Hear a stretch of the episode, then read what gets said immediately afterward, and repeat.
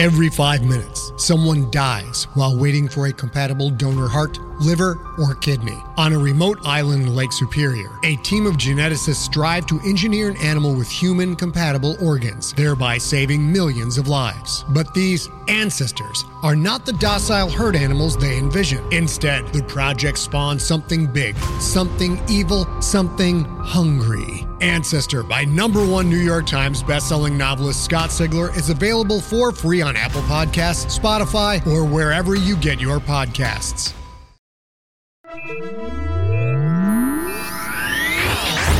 Light speed. Hello there, and welcome to the Lightspeed Magazine Story Podcast. I'm your host, Jack Kincaid. The magazine is edited by John Joseph Adams. The issue this month is once again sponsored by our friends at Orbit Books. To learn more about them, visit orbitbooks.net. And don't forget that you can learn more about all of our subscription options at lightspeedmagazine.com slash subscribe. As for the podcasts, the stories are produced by Skyboat Media, the most respected independent audio production team on the West Coast. They are headed by the Audie and Grammy award winning narrator Stefan Rudnicki and Gabrielle de Cuir. Post production for Lightspeed is in association with Jim Freund. You can check out Skyboat Media's website at skyboatmedia.com. And now that we've got that out of the way, on to the story. Our first offering for the August issue is The Knight of Chains, The Deuce of Stars by Yoon Ha Lee.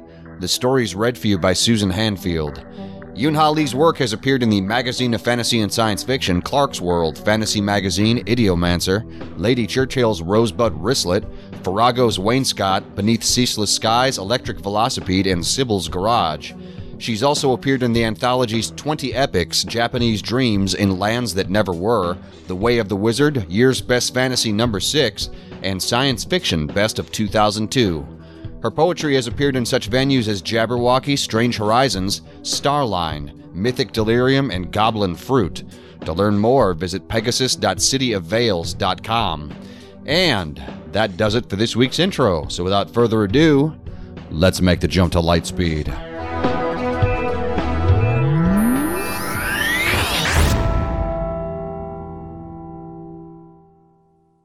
The Knight of Chains, The Deuce of Stars by Yoon Ha Lee. The tower is a black spire upon a world whose only sun is a million starships wrecked into a mass grave.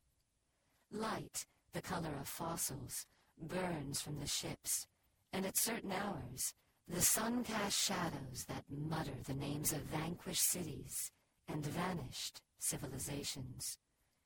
It is said that when the tower's sun finally darkens, the universe's clocks will stop.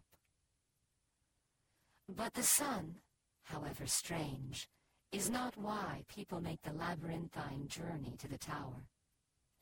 The tower guards the world's hollow depths, in which may be found the universe's games. Every game played among the universe's peoples was once trapped in the world's terrible underground passages, and every one was mined and bargained for by some traveler. It is for such a game that the exile Niristez comes here now, in a ship of ice and iron and Armageddon engines. This is the hand Niristez played long ago. The ten of theorems, the knight of hounds, the nine of chains, the bad luck symbol she uses as a calling card, and she kept two cards hidden, but lost the round anyway. Niristez carries the last two cards with her. They come from a deck made of coalescent paper, which will reveal the cards drawn when she chooses and not before. Today, the backs show the tower in abbreviated brushstrokes, like a needle of dark iron plunging into an eye. Coalescent cards are not known for their subtlety. She may have lost that match, but it's not the only game she's playing, and this time, she means to win. The tower has a warden, or perhaps the warden has a tower. The warden's name is Daechong. He is usually polite. It was one of the first lessons he learned. Most people don't first notice the warden when they meet him, or the rooms crowded with agate-eyed figurines, flowers of glass, crypto chips sliced into mosaics. They first notice the warden's gun. It is made of living bone and barbed wire, and smoked silver axioms. It would have a stock of mother of pearl, if pearls were born from gangrenous stars. It has a long, lustrous barrel, forged into a bomb's hell heart. And along the barrel is an inscription in whatever language your heart answers to. I never miss. When he is human-shaped, Daechong is modestly tall, with a narrow face and dark hair cut short. His hands move too quickly to be reassuring, even if he always keeps them in sight. He wears gray, although sometimes his definition of gray has more in common with the black static that you find on the other side of your eyelids. Daechong has been chained to the tower since the tower came into existence. He remembers his first visitors. It took him very little time to understand that he couldn't leave, and so he murdered them. After that, for a long time, he was alone. When more visitors started to arrive, he was very careful with them, having learned that silence is wearisome company. Anyone who desires to descend into the world with its unmined games must persuade him to let them pass. Daechong is not recalcitrant, precisely, but he likes to challenge his visitors to games himself. It is possible, although not easy, to defeat him. Sometimes defeat carries a small penalty, sometimes a great one, according to his mood. It is inadvisable to threaten him, and especially inadvisable to attempt to separate him from his gun. The gun admits no bullets and speaks no words of fire or fission. It gives forth no smoke, no sparks, no suppurating oil. Yet the gun always hits what Daechong intends to shoot. Killing is one of the few pleasures available to him, and he indulges either as part of a wager or in self-defense. It doesn't matter whether the target is in front of him or behind him or in another galaxy, behind the ash shroud of stars that failed to be born. Sometimes when he fires, a quantum sentience shudders apart into spin states pinned to forever zeros. Sometimes a city inverts itself, plunging its arches and cobweb skyroads into the earth, leaving its citizens to suffocate. The story goes that the sun of starships was Daechong's response to some reckless admiral bent on conquering the tower, although Daechong refuses to say anything definite on the matter. It has been a long time since Daechong feared anyone. When he learns that Niristez of the Nine Chains has asked for an audience, fear is not what he feels. But after all this time, he is still capable of curiosity. He will not turn her away. There is an old story you already know, and a variant on that you have already guessed. Take a chessboard, eight squares by eight squares, sixty-four in total. Play begins, with the first square being paid for with a single death. On the second day, fill in the next square with two deaths. On the third day, four. On the fourth day, eight. The sequence continues in this manner. The question is when both parties will find the toll of death such that they can no longer stomach the price of play. We use chess, with its pieces intimating knights and kings and castles, sword crash wars of old, for convenience, although it could be anything else. And we restrict ourselves to powers of two for convenience as well, although the mathematics of escalation knows no such boundary. Daechong waits for Niristez in one of the highest rooms of the tower. He doesn't know what she looks like, and he declines to watch her enter by the door that will admit her, but which will not allow him to leave. Besides, he can hear her footsteps wherever she is in the tower or on the world. She has a militant reputation. He can tell that by the percussion of her boots. This room contains musical instruments. He doesn't know how to play any of them, but he can tune and maintain them. His current favorite is a flute, made of pipe scavenged from some extinguished city's scrap heap. There's a great curving harp, a lithophone, two bells. On occasion, one of his visitors breaks an instrument, and then he burns up the fragments. That's all. The footsteps slow. She's reached the room. The lights in the tower will have told her where to go. On occasion, some visitors strays, and then he has to fetch them out of the confusion of hallways and shadows. It is sometimes tempting to let them wander, but by now the habits of courtesy are strong. Niristez knocks once, twice, waits. The door is unlocked, Daechong says. He regards her thoughtfully as she enters the room. She is taller than he is, and her hair is like a banner. In the intolerable eons of her exile, she has gone by many names, but Niristez is the one she prefers. It means I promise. The name is a lie, although most people know better than to mention it to her face. Once, she had a reputation for always keeping her promises. Once, she swore to win an unwinnable war. Then she fled her people, and the war has not, to this day, been won. Her most notable feature, aside from her reputation, is not her height, or the gloves made from skinned fractals, or even the sort of treatises knotted at her side. It is her eyes, whose color cannot be discerned in any light but corpse light. In her eyes you can see a map forever drawing and redrawing itself. A map that knows where your flaws may be found. A map that knows how your desires may be drowned. Long ago, she was a strategist for the High Fleet of the Knife Bird.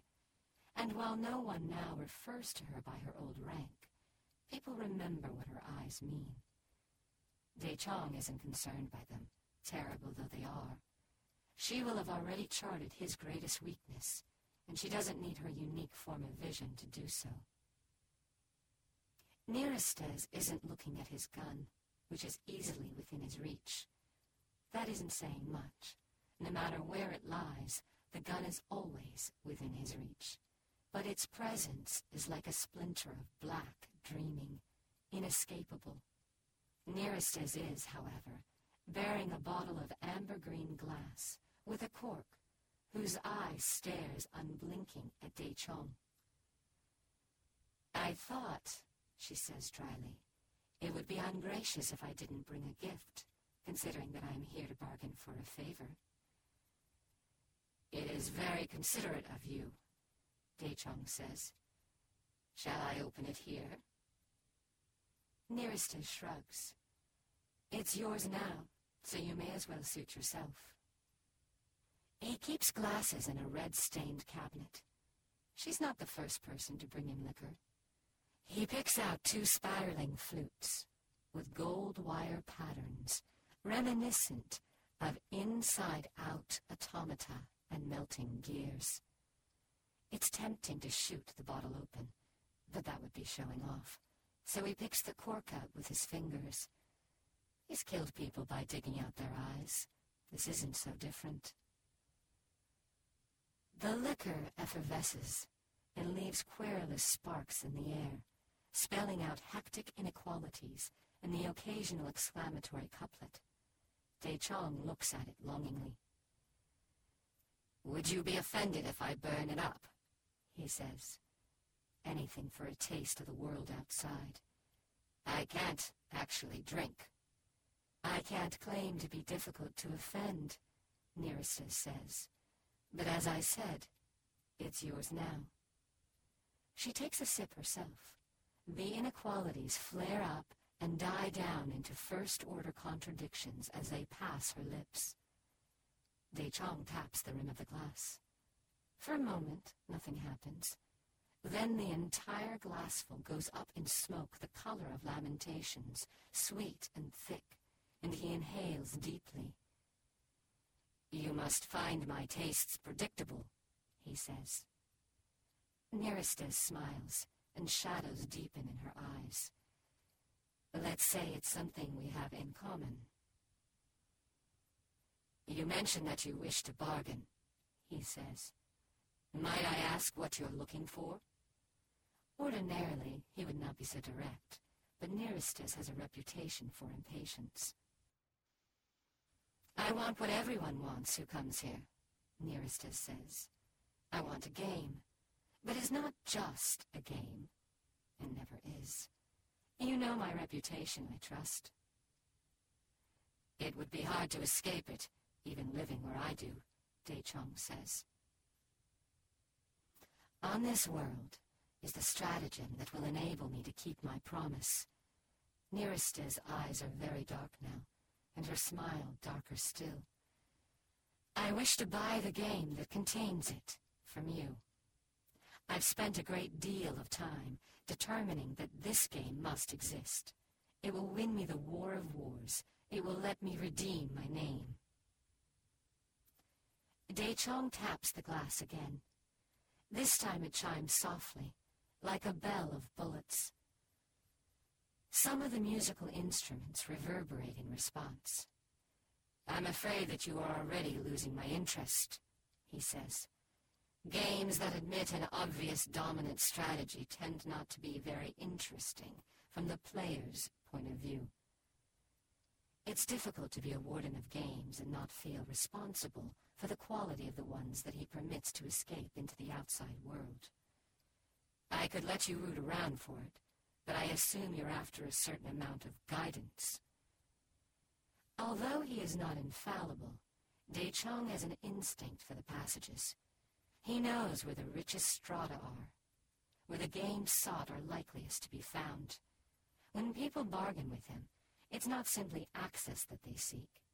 Anyone can wander through the twisty passages, growing intoxicated by the combinatoric vapors. It's another matter to have a decent chance of finding what they want.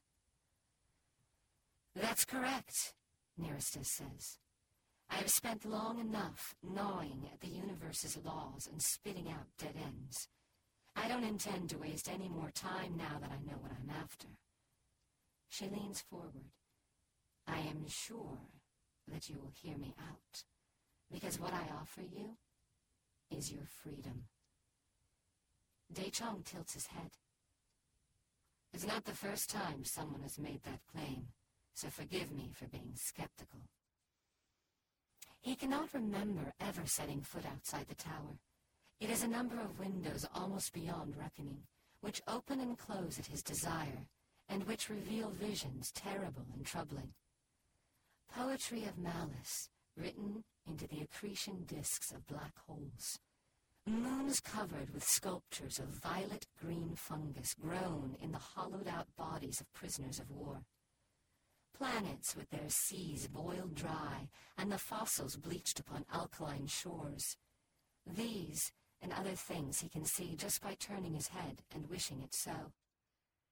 Yet he thinks, sometimes, of what it would be like to walk up stairs that lead to a plaza ringed by pillars of rough-hewn stone, or perhaps gnarled trees, and not the tower's highest floor with its indiscriminate collection of paintings, tapestries, and curious statuettes that croak untrue prophecies. More gifts, he wouldn't dream of getting rid of them. What it would be like to travel to a gas giant with its dust-weave rings, or to a fortress of neutronium whispers, or to a spot far between stars that is empty except for the froth of quantum bubbling and the microwave hiss. What it would be like to walk outside and look up at the sky, any sky. There isn't a sky in the universe whose winds would scour him, whose rains would poison him, whose stars would pierce his eyes. But his immunity does him no good here. Call my bluff, then, she says, her smile growing knife-sweet. You like a challenge, don't you? You won't see me here again if you turn me down. If nothing else, it's a moment's diversion. Let's play a game, you and I. If I win, you will tell me where to find my stratagem. If I lose, I will tell you how you can unshackle yourself from this tower, and you can set me whatever penalty you see fit. I don't remember the very beginning of my existence, Daechong says softly. But I was made of pittances of mercy and atrocities sweeter than honey. I was made of carrion calculations and unpolished negations. They say your shadow is shaped like massacres, Niristez. You haven't killed a fraction of the people that I have. Are you sure you want to offer this? I am not accustomed to losing, especially when the stakes matter to me. He doesn't speak of the penalties he extracts when people lie to him. For all the dreadful things he's done, he has always respected honesty. I am sure, she says. The High Fleet of the Knife Bird is still fighting the war you promised to win. It would not be difficult for me to shoot the key players into cinders. The lines of her face become sharper, keener.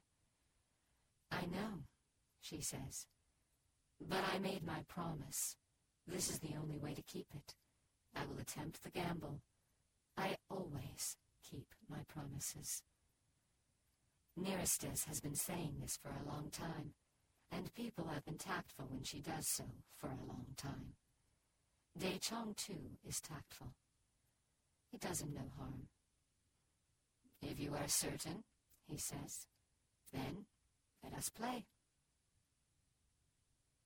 At this point, it is worth describing the war that the High Fleet of the Knifebird has been fighting for so long against an opponent that is everywhere distributed and which has no name but the name that particles mutter as they decay.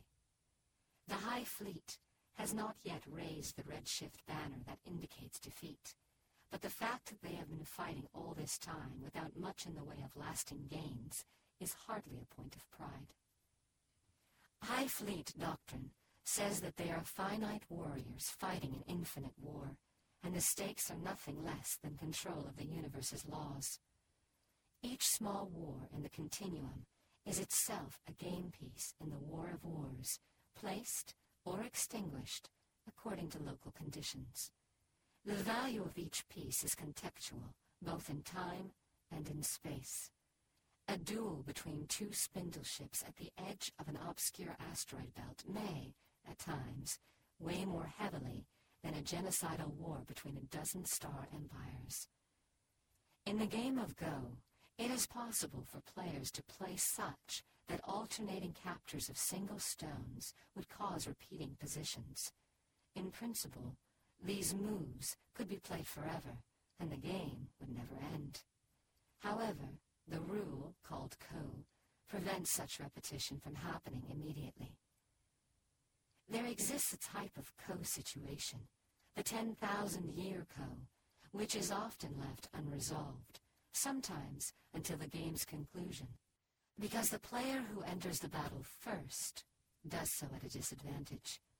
The War of Wars is widely held to have run afoul of something similar. You may speculate as to the application to the ex-strategist Niristez situation, although most people believe that she is not capable of such subtlety. Indeed, it's not clear why she would be interested in prolonging the War of Wars, unless she intended it as revenge for her loss of status. Even if she meant only to force the universe into an asymptotic cool-down rather than a condensed annihilation, this would hardly be an unambiguous victory for her or her former allies. But then, if she was skilled enough to carry out this gambit anyway, surely she wouldn't have fallen in the first place. Daechong allows Niristez the choice of game, since she is the petitioner. The choice itself might tell him something about her, although he doubts it will be anything he couldn't already have figured out. He is surprised, then thoughtful, when she requests a linguistic game played upon competing lattices. Its name means something like the calculus of verses. He would not have suspected her of a fondness for poetry, even the poetry of eradication. It is likely that the game has real-world manifestations, Not that he has any way of checking. The game is a deployment phase in which they breed pensive senines and seed rival phonologies, braid the syntactical structures that they will be pitting against each other. Do you have the opportunity to read much? Niristez asks him, no doubt thinking of varieties of literature to wield against him. On occasion, people bring me books, he says. Sometimes they are tattooed on wafers of silicon. Sometimes they come bound in metal beaten thin from the corpses of deprecated clocks. Occasionally, they have pages of irradiated paper. He is especially fond of the neutron variety. I don't often read them, however. He reads fastest by surprise, burning up the books. And while he did that a few times by accident in the early days, he saves that now for special occasions. Well, Niristez says, the universe is infested with words of all kinds. I can't blame you for being choosy. She does something exceedingly clever with the placement of a cultural singularity to urge her budding language to better readiness for the engagement.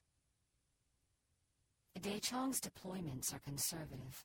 In his experience, people who focus too much on the setup phase of the game tangle themselves up during the match proper. I am fluent in very many languages, he says, which is an understatement. He has always assumed that the knack is a requirement, or perhaps a gift of his position. But I enjoy talking to people more. Yes, she says. I imagine you would.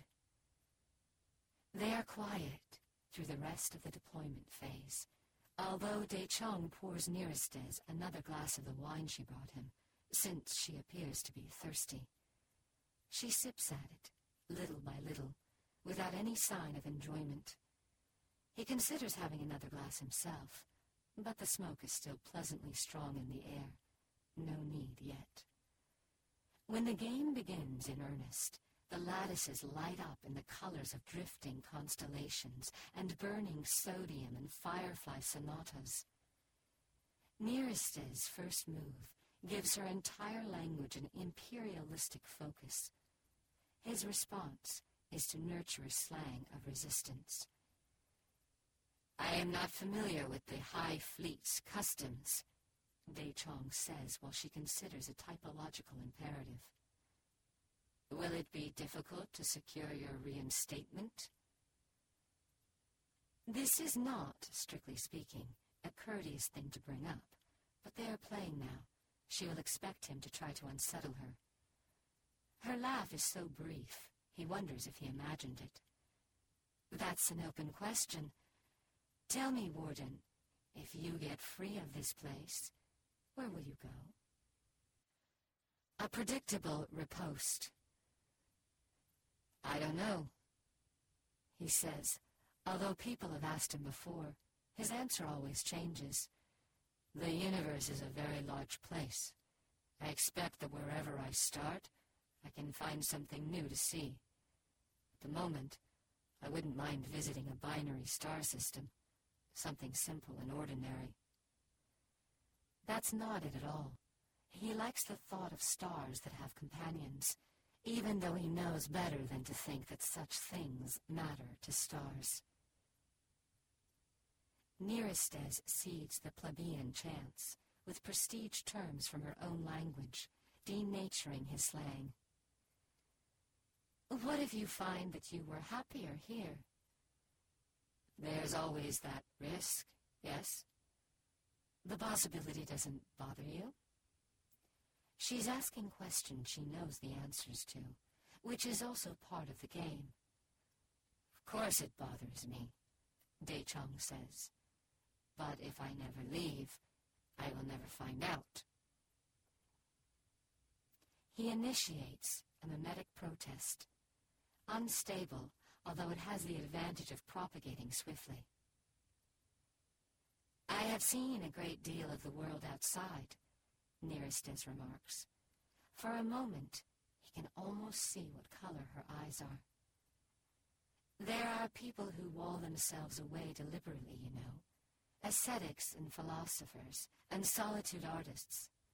Some of them would give a great deal to take your place. As far as anyone knows, Daechong says, I have been here since the first stars winked open. My time here has hardly been infinite, but it's still a long time, as finite numbers go. I have no reason to believe any successor of mine would spend less time here. She studies his moves' ramifications with a slight frown, then glances around as though seeing the instruments for the first time. Nevertheless, it doesn't escape his attention that she singles out the flute for scrutiny. Your imprisonment has given you unprecedented access to the games of the universe, she says. Or do you take no pleasure in the things you guard? He considers his answer while she puts together a propaganda campaign. Blunt, but perhaps as to be expected of someone with a military background. Still, he can't let down his guard. She may be covering for a more devious ploy. I can't claim that the position hasn't been without its privileges, he says mildly. Daechong has played games on involute boards, games of sacrifice and skullduggery and smiling assurances, games where you keep score with burning worlds. He has played games with rules that mutate turn by turn, and games where you bet with the currency of senescent ambition, and games that handicap the stronger player with cognitive manacles. Most of the time, he wins, and he never throws a match, even when he's tempted to, just to see what would happen. After a few moments, he counters the propaganda campaign with a furtive renaissance of the musical forms that he put in place during deployment. It's early to do this, but he'd rather respond now than give Niristez's tactic a chance to play out fully. People are sometimes startled by his comfort with music, for all that he plays no instrument. Music has its own associations with games and sports. Battle hymns, marches, aggressive rhythms beaten upon the space-time membrane. They test each other with more such exchanges. Niristez's fingers tap the side of the table before she manages to still them. Daechong doesn't take that lapse at face value either. In the old days, it was held that my vision meant I could not be defeated, she says abruptly. Although that has never been the case, Seeing a no-win situation opening its jaws in your direction isn't necessarily helpful. Have there been many of those in your career? You only need one, she says, not without humor. And even then, I've orchestrated my share of dreadful battles, gravitational tides and neutron cannons, and the slaughters you get when you use a thermodynamic vice on someone's sputtering sun. Doom ships that intone stagnancy curses into the ecosystems of entire planets. Civilizations worth of skeletons knit together with ligatures of damnation and made to fight unsheathed in the crackling cold void. Dead people everywhere, no matter how you count the cost. She's either trying to warn him or distract him. They might be the same thing. You wouldn't have been at personal risk? he asks. Although he's spoken with soldiers of all sorts, the staggering variety of military conventions means that he is cautious about making assumptions. In any case, he's met very few knife-bird officers. Not as such, she says, although there's always the risk of an assassination attempt. A few have tried. She doesn't bother telling him what happened to them. In this matter, anyway, they are similar.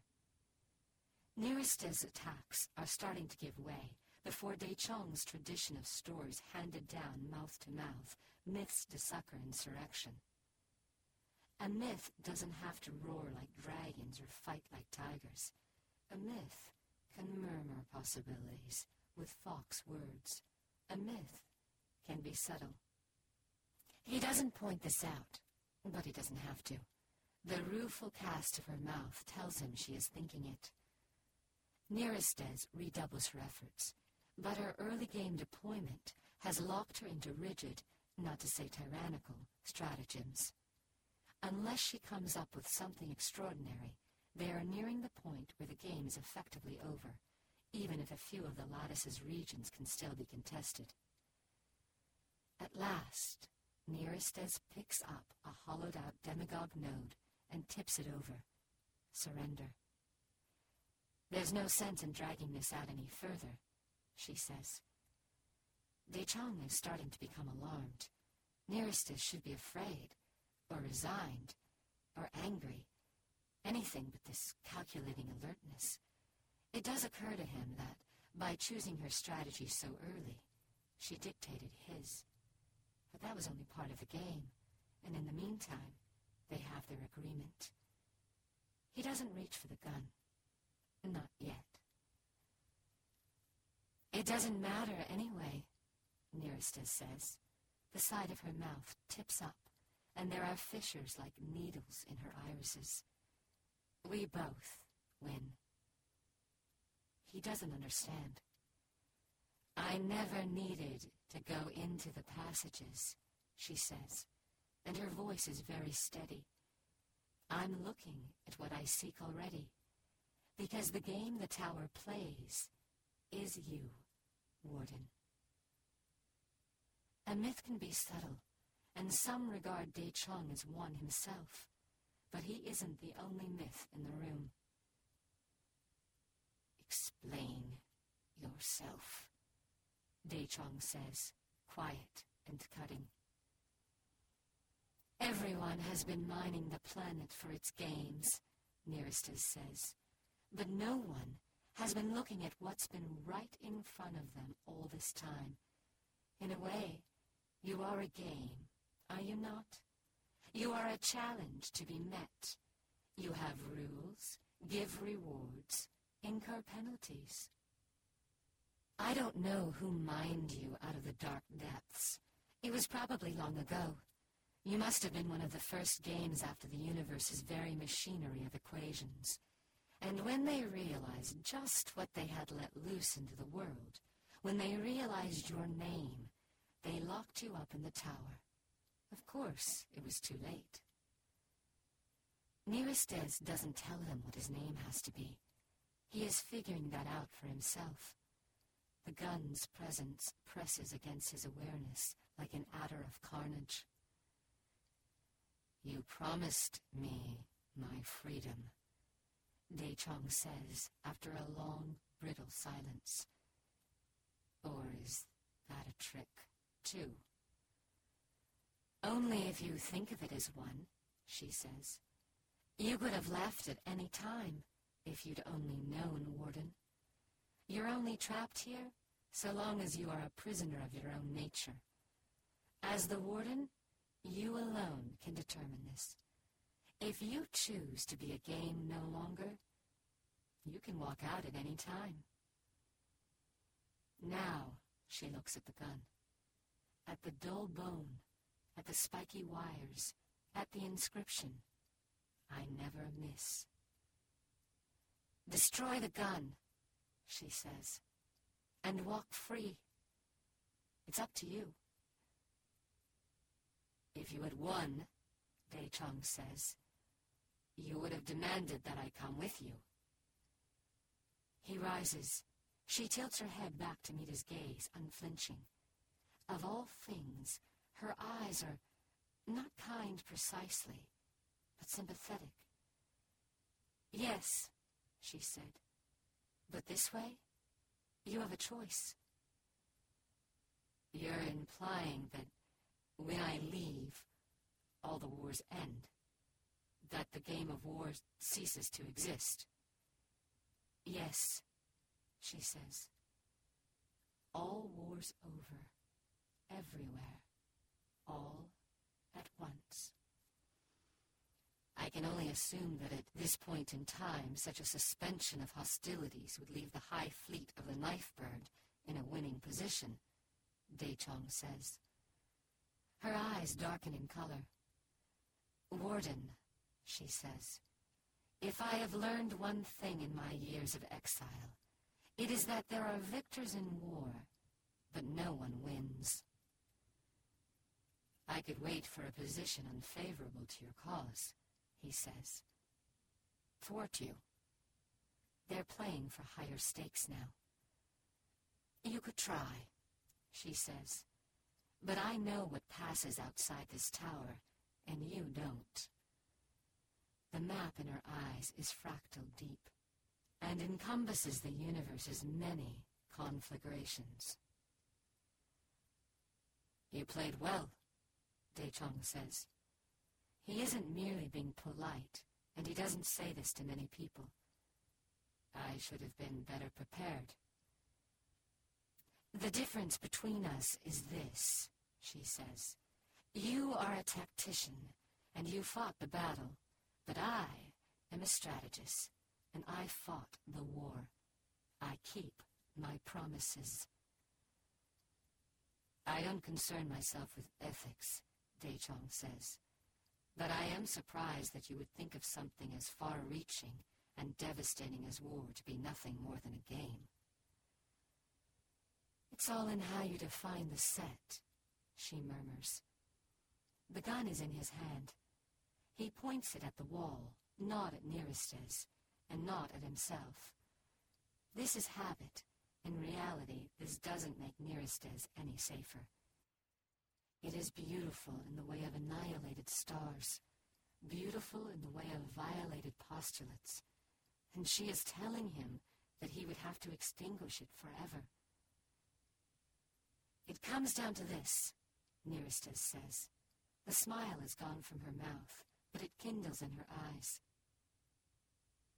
Is thwarting my promise in the war of wars more important to you than the freedom you have desired for so long? In the game of Go, groups of stones are said to be alive or dead, depending on whether or not the opponent can kill them. But sometimes the opponents have two groups that live together. Neither can attack the other without killing itself. This situation is called Seki, or mutual life. The tower is a black spire upon a world whose only sun is a million starships wrecked into a mass grave. There is no light in the starships, and as time goes by, Fewer and fewer people remember when the sun of starships gave forth any radiance at all. The shadows still mutter the names of vanquished cities and vanished civilizations, but of course, the world is nothing but shadow now, and the few inhabitants remaining find it impossible to hear anything else. Now and again, people make the labyrinthine journey to the tower, which plunges into the world's hollow depths. But the tower no longer has any doors or any windows, or a warden to greet visitors, and the games that might have been dug out of the dark passages are trapped there. Two cards of coalescent paper can, however, be found before the tower. Even the wind dares not move them from where they rest. One of them displays the Knight of Chains reversed, shattered fetters, unsmiling eyes, an ornate border that speaks to a preference for courtesy. The other card is the Deuce of Stars. It is the only source of light on the planet. Even with the two cards revealed, Niristez would have lost the round. But that wasn't the game she was playing anyway. In the meantime, she likes to think of the former warden looking up at a chilly sky filled with enough stars to sate the longest nights alone, his hands forever empty.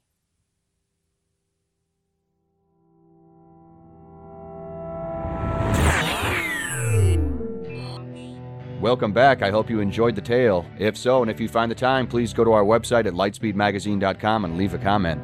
Just click on fiction, find this story, and then leave a comment there. Or if you'd like to help spread the word, go to iTunes, find the Lightspeed Magazine Story Podcast, and leave a review or rating there.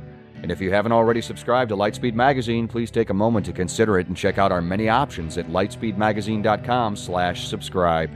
The stories are produced by Skyboat Road Company Inc., which is spearheaded by the Audie and Grammy award-winning narrator Stefan Rudnicki and in association with Jim Freund. We also hope you'll check out Lightspeed Year One, a collection of audio stories from this podcast's first Hugo nominated year.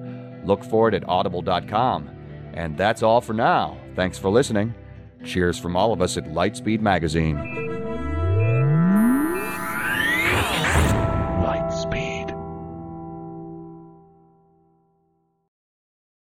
Hey there, this is Justin Bartha. I made a funny new podcast, King of the Egg Cream. It has the greatest cast in the history of podcasts with actors like Lewis Black, I'm torn by my feelings for two women. Bobby Cannavale, You can eat it, or if someone hits you, you can put it on your cut. Melanie Lynskey, I wonder what these marvelous things are that look just like boiled chicken feet. Jason Ritter, I can break things and pick locks and kill people. Michael Stuhlbarg, The whole point is to inspire people that they should make themselves better. Ari Graynor, No, don't whet its appetite. What are you, an idiot? me, Justin Bartha, That's not just any egg cream, that's a Lemke's special. and all narrated by the hilarious Richard Kind. This is the story of Harry Dalowitz and how he rose from nothing to become New York's King of the Egg Cream.